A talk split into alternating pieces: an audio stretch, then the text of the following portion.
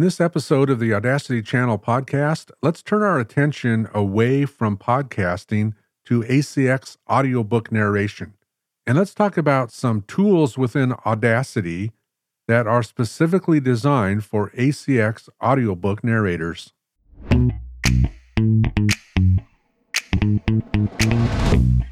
Hey, friends, Mike Adams here with the Audacity Channel podcast. If you're an ACX audiobook narrator, Audacity has a lot of tools available for you to help you succeed as an ACX audiobook narrator.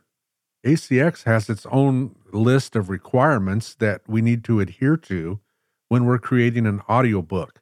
And Audacity has those things built into it, ready to go, so that you can succeed in your ACX audiobook narration. Now, in this episode, I'm not going to talk about hardware. I'm not going to talk about microphone placement or room treatments. All of those are important. And those are topics that will be dedicated specifically to season two of this podcast. But today, I want to talk to you about some of the tools that are available within the Audacity software itself to help you succeed as an ACX audiobook narrator. In addition to the tools that I'm going to run you through in this episode, Audacity also now, as you know, supports real time stackable effects. And that opens up a plethora of options for you and I in our audiobook narration because we can now add VST2 and VST3 effects to our audiobook chapters. And that's an incredibly powerful option for us as audiobook narrators. One of the requirements of ACX is that our RMS level of our audio meet a certain standard. ACX requires that our RMS level be between a negative 23 dB to a negative 18 dB. When you're looking at an Audacity waveform, the RMS value is that blue section within the middle of the waveform. I'm assuming that you're using the standard color scheme within Audacity when I say that. This is easier to see in music sometimes than it is in spoken word content. So if you have a piece of music that you can open up and look at the waveform, you'll see very specifically that there's a light blue section within the middle of the uh, waveform that runs through the entire length of the waveform. And that's the RMS value. RMS simply is a reference to the average audio at that moment in time. I mean, there's peaks and there's valleys, there's highs and there's lows in our loudness. That changes all the time. But the average loudness needs to stay consistent for ACX. And again, ACX requires that it be between a negative 23 dB up to a negative 18 dB. I like to set mine at a negative 20 dB just because I like kind of landing almost in the middle of that range. It gives me a little bit of playroom. And the way that we get there is by selecting our waveform and then going to the effect drop down menu and looking at loudness normalization. And remember, you have to have the track selected before you do this, or it'll give you a little error and say, nice try, try again. And once we open up our loudness normalization, we have a drop down window right in the middle of that window that opens up that has two options. Perceived loudness is LUFS. It's the perceived loudness of our file from beginning to end. It's the long term perceived loudness. We use that in podcasting, but that's irrelevant for ACX.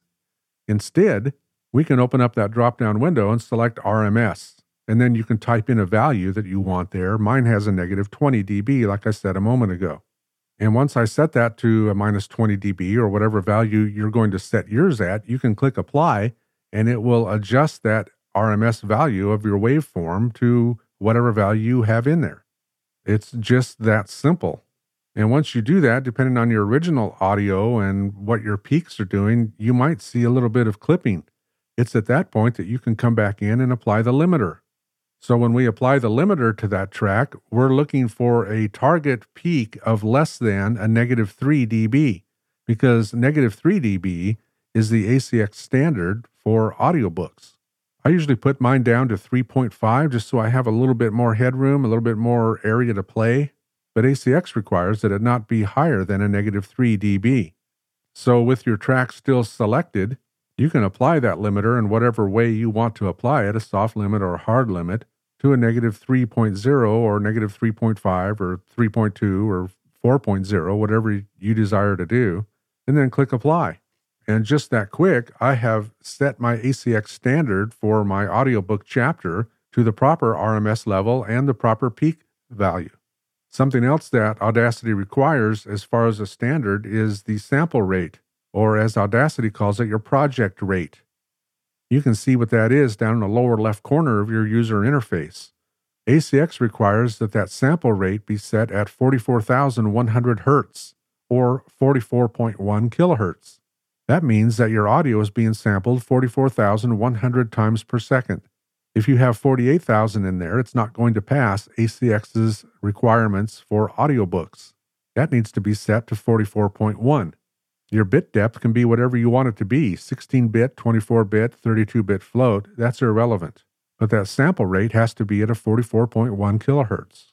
So when you recorded your chapter initially, you want to make sure that you recorded it at 44.1 kilohertz. And again, that'll be reflected in the bottom left corner of your user interface. You'll be able to see it there at a glance. You can also set your preferences in Audacity to always record at 44.1 kilohertz. This ensures that when you start a new chapter for ACX audiobooks, that it by default is going to record at 44.1 kilohertz. So you can basically set it and forget it. And then another option that ACX requires for audiobook narration has to do with noise floor. We can define noise floor as the amount of noise that a device produces with no signal present. In other words, if I back away from this microphone and let's say I leave the room but leave the microphone on, then the noise that's being produced by this microphone itself, as well as the surrounding room tone, is going to contribute to my noise floor. Other things in my recording chain are also going to contribute to my noise floor. If I'm using an audio interface, it's going to inject a certain amount of noise into my chain, into my recording chain. If I'm speaking through an XLR microphone like I am right now, into an audio interface, which is going to be required if I'm using an XLR microphone, and then into my computer, my microphone is generating a certain amount of noise. My audio interface is generating a certain amount of noise. My computer itself is generating a certain amount of noise, plus the room tone or the noise in my room is contributing a certain amount of noise. All of that contributes to the noise floor. ACX requires that our noise floor be a minus 60 dB or lower. Not silent, but a minus 60 dB or lower. In fact, if we start inserting silence in our waveform for ACX, it's not going to pass the ACX requirements because silence will be rejected. It sounds unnatural, and it's not going to pass the stringent requirements of ACX when we upload our chapter. So our noise floor needs to be somewhere below a minus 60 dB, but not silent.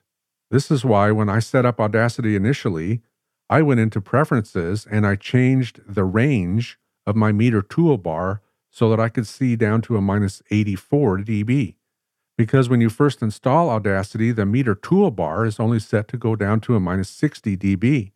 But as an ACX audiobook narrator, we need to see what's below minus 60 dB. So I changed mine to a minus 84. And now with version 3.2.4, you can expand your meter toolbar out bigger, and it will stay that way after you close your project. The next time you come back in and open it, that meter toolbar will be right where you left it. So I have my meter toolbars taking up close to half of the top of my user interface just to give me a little more clarity on what's going on. And that way I can see more clearly with a little bit more precision what's happening below a minus 60 dB. So let's recap this real quick. ACX requires that our RMS value be between a negative 23 dB and a negative 18 dB. I can set that in Audacity using the RMS value of my loudness normalization. ACX also requires that my peak values within my waveform, within the chapter that I'm recording, not exceed a negative 3 dB. I can put a limiter on it in Audacity to make sure that that meets that standard. The noise floor is a little bit different. It's going to be determined by your environment and by your hardware. And there's a definite skill there in knowing how to use good microphone technique and how to sound treat a room. And again, we're going to be talking in detail about those things in season two of this Audacity Channel podcast, which kicks off on March 1st. But once I have those three things set, and it looks like I'm meeting those requirements in my waveform in the chapter that I've just recorded and that I've just edited, I can select that entire chapter and I can invoke ACX check. ACX Check is a plugin that can be downloaded and installed from the Audacity website. And once it's installed and enabled through Plugin Manager, it shows up in the Analyze drop down menu. So if I select the track that I'm working on and I think, well, I've got everything set here for ACX, I can open the Analyze drop down window and select ACX Check, and it will tell me if I meet the ACX requirements for my channel. It tells me the peak level and whether or not it's a it's a passing level. It tells me the RMS level and whether or not it passes ACX, and it gives me information about the noise floor. If any of these fail, it tells me why it failed. In addition, ACX Check will also look at the sample rate that you used, and if you didn't use 44 100 hertz, it won't tell you it passed or failed, but it'll give you a warning in that box that opens up and says, "Hey, you didn't uh, do this right. You didn't use the 44 100 sample rate. So the ACX Check plugin is a really good tool to analyze your file for ACX before you upload it. And you can use the information that ACX Check gives you to make any corrections that need corrected before you upload your MP3 file. And your MP3 file that you upload also has some specifications that need to be met. First of all, your chapter can't be more than two hours long Next, it has to have a bit rate of 192 kilobits or above, and the bit rate has to be constant. It can't be a variable bit rate. The ACX Check plugin doesn't check for those things, so you'll need to do that manually. When you export your file as an MP3, you'll have options to set those values. So make sure you set them, or when you upload your MP3 to ACX, it's not going to pass the required parameters. So, while we're on the topic of ACX audiobook production using Audacity, let me remind you of, of, my course that I teach by that same name ACX Audiobook Production using Audacity. You can find it at the Audacity Bootcamp at audacitybootcamp.com. And I cover how to meet these requirements that I spoke of and much more in that course. We talk at length about room tone, noise floor, and file size. We talk about the ACX standard for RMS loudness as well as sample rate and uploading in mono versus stereo. I also show you in that course how to set up the Audacity preferences that can be set up in advance to help you succeed as an ACX audiobook narrator. I show you how to use punch and roll to correct a mistake as you're recording. I show you how to apply equalization, RMS loudness, compression, the limiter, the declicker, and ACX check, and then I show you how to put all of this stuff into a macro to automate the process. Something else that I demonstrate in that course is how to use punch copy paste and punch paste to add room tone to your ACX audiobook chapter. In other words, I show you step by step all of the tools in Audacity for ACX audiobook production from beginning to end, where we export as an MP3 to ACX. So if you're interested in that, check it out, audacitybootcamp.com. It's there for you if you'd like to enroll, and you can reach out to me if you have any questions about it. So, this is it for season one of the Audacity Channel podcast. Season two again kicks off on March 1st, and that entire season is going to be dedicated to hardware, microphone, microphone technique, room conditioning, and hardware. I'm going to talk about the hardware that I use when I'm recording, and we're going to talk at length about microphone technique, microphone do's and don'ts, the type of microphones, the good, the bad, and the ugly, and how to treat a room for good quality audio without breaking your budget. So I'll see you in season two, March 1st, it will drop, and we'll talk then. Bye.